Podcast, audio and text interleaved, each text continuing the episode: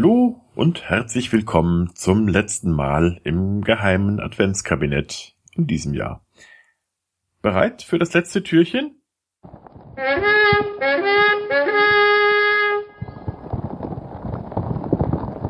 Oh, da ist ja wieder der Typ aus Folge 18.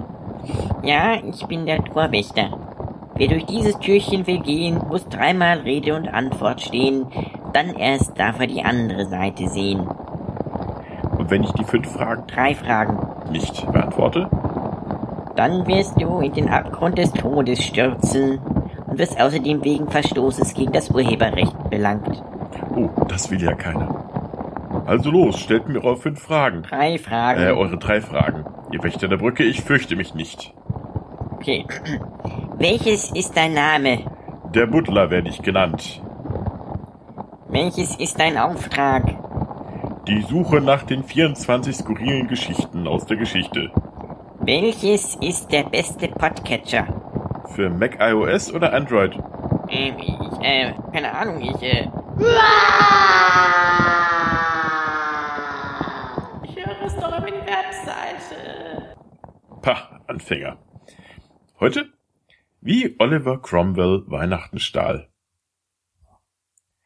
Im Herbst vorletzten Jahres gab es ein großes Rascheln im Blätterwald der Boulevardzeitungen. Weihnachten sollte verboten werden!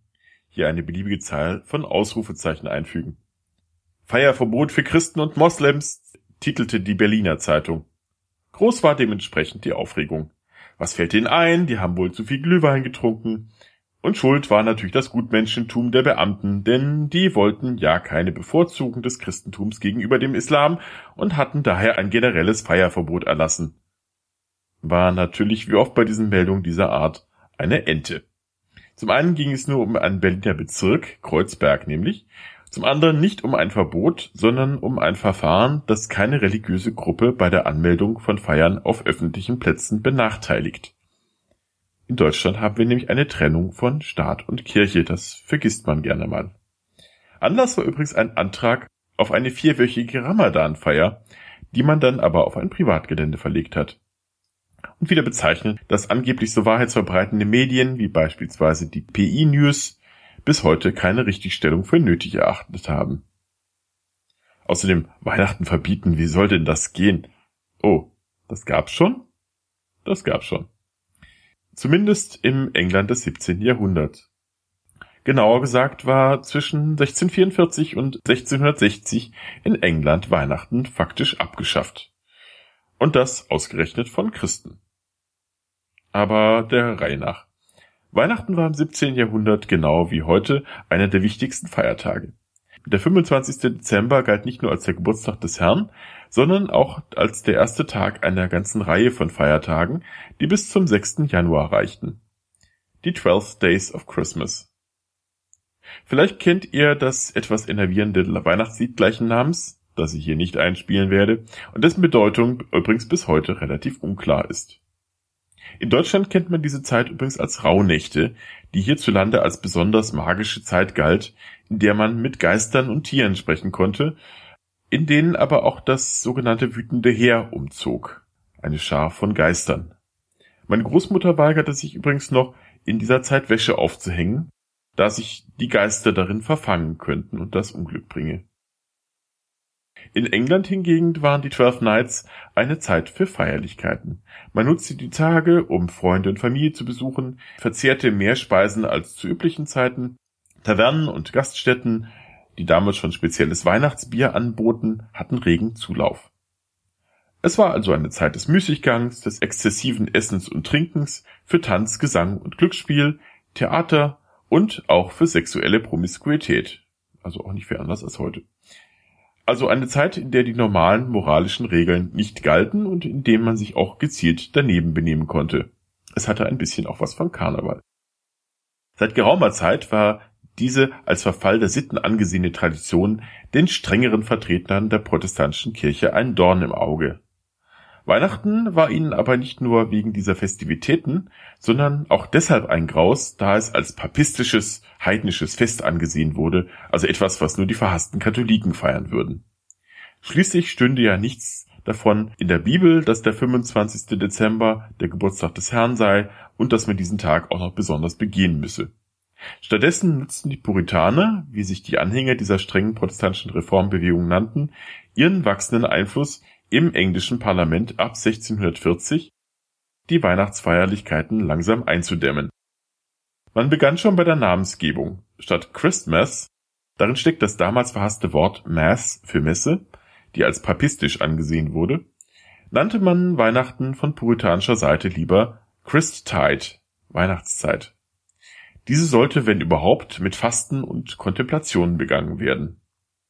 Weihnachten wurde aber mehr und mehr auch eine von vielen Faktoren im Vorfeld des englischen Bürgerkriegs, in dem sich nicht nur die Spannungen zwischen dem bürgerlichen Unterhaus und dem absolutistischen König, sondern auch zwischen den religiösen Gruppen wie der Puritaner, Anglikaner, Presbyterianer und selbstverständlich den Katholiken entlud als Charles I. 1642 mit 400 Bewaffneten ins englische Unterhaus eindrang, um fünf ihnen feindlich gesinnte Parlamentarier zu verhaften, sah das Parlament dies als klaren Versuch eines Staatsstreichs. Beide Seiten stellten Heere auf, die sie in mehreren Schlachten gegeneinander warfen. Während der Dreißigjährige Krieg auf dem europäischen Festland langsam seinem Ende zuging, versank England in den Wirren eines blutigen Bürgerkriegs. Der erst dann endete, Nachdem Charles an die wegen ihres kurzen Haarschnitts Roundheads genannten Parlamentarier ausgeliefert wurde und die letzten royalistischen Aufstände von Oliver Cromwell als Oberbefehlshaber der Reiterei besiegt worden waren. Es regierte nun das sogenannte Rumpfparlament, also das Unterhaus ohne das aus Adligen bestehende Oberhaus (House of Lords), das nun faktisch von Cromwell dominiert wurde. Die Monarchie wurde abgeschafft und auch Charles I. selbst durch Enthauptung. Der Commonwealth, also die englische Republik, wurde errichtet. Diese hatte allerdings nur bis 1653 Bestand, bis sie durch eine quasi Militärdiktatur unter Cromwell als Lord Protector ersetzt wurde. Aus der zuvor eher kleinen unterdrückten religiösen Strömung der Puritaner war nun die dominierende Kirche geworden. Man verlor dann auch keine Zeit. 1644 wurden die Festlichkeiten für Weihnachten, aber auch für Ostern und Pfingsten abgeschafft. 1647 wurde das Verbot, nachdem die Puritaner sich nun fest im Sattel fühlten, noch einmal erneuert. Stattdessen sollte nun jeder zweite Dienstag im Monat zu einem freien Tag für Diener, Lehrlinge und andere Angestellte werden. An Weihnachten des gleichen Jahres verhaftete man Pfarrer, die an diesem Tag dennoch versucht hatten, Predigten abzuhalten. In vielen englischen Städten führten die Versuche, das Weihnachtsverbot durchzusetzen, zu gewaltsamen Auseinandersetzungen, so etwa 1647 in London, als aufgebrachte Londoner versuchten, den Bürgermeister und seine Marschalls daran zu hindern, die Weihnachtsdekorationen in den Straßen zu entfernen.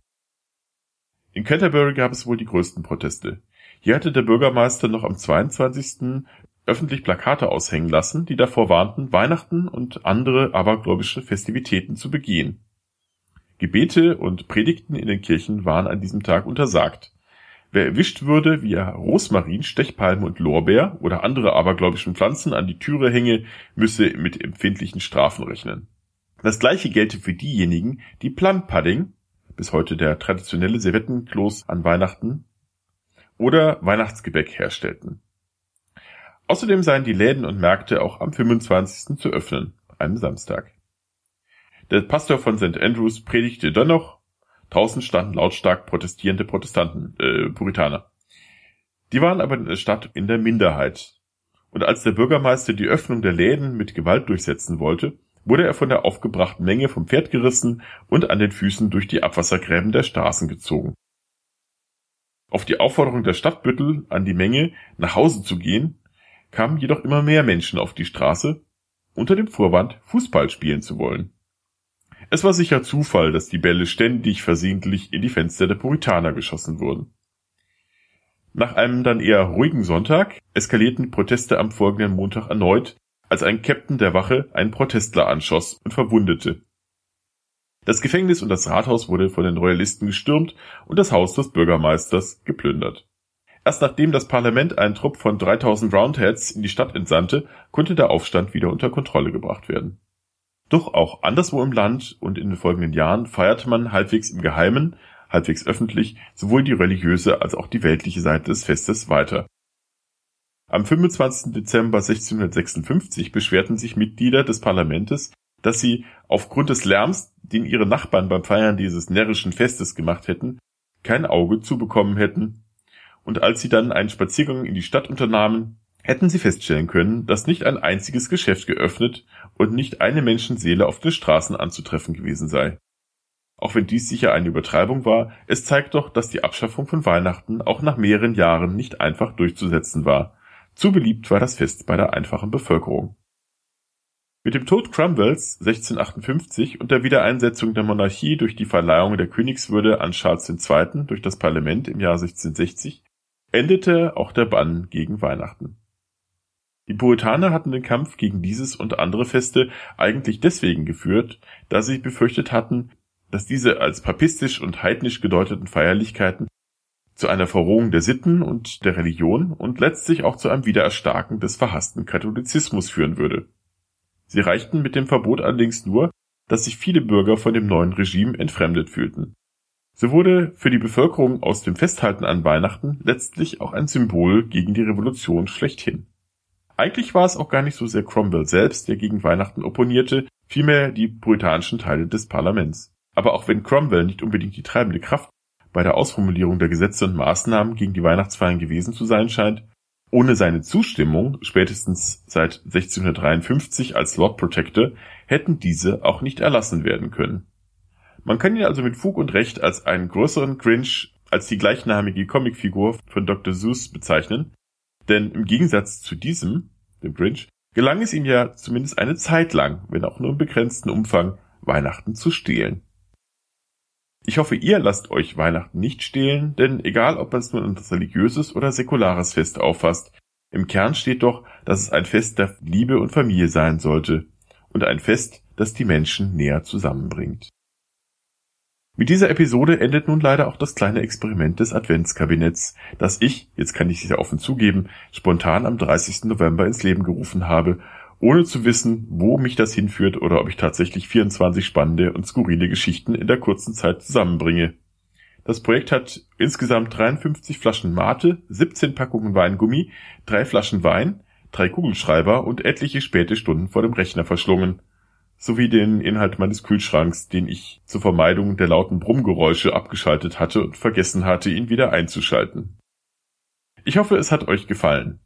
Mir hat es auf jeden Fall sehr großen Spaß gemacht. Ich danke auch ganz herzlich für die tolle Unterstützung, die ich von euch bekommen habe, sei es mit Spenden über PayPal, Flatter oder den Amazon Affiliate Link, übrigens immer noch funktionieren, und sei es mit Geschenken aus meiner Wishlist. Oder einfach nur mit den freundlichen Worten und Rezensionen über die einschlägigen Kanäle, über die ich mich genauso gut gefreut habe.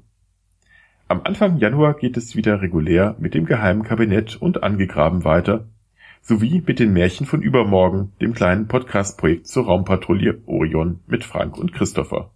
Und ja, ich werde auch, ich werde auch die englische Variante des geheimen Kabinetts fortführen. Ich hoffe, das geschieht alles wieder in regelmäßigen Rhythmus, wobei ich schon vorwarnen muss, dass das nächste Jahr mir sicher noch weniger Zeit für die Podcast-Projekte lassen wird als bisher schon. Ich hoffe, ihr seid nachsichtig mit mir, bleibt mir gewogen und hört mir auch beim nächsten Mal wieder zu. Frohe Festtage, ein gutes neues Jahr 2016 euch allen. Euer Butler.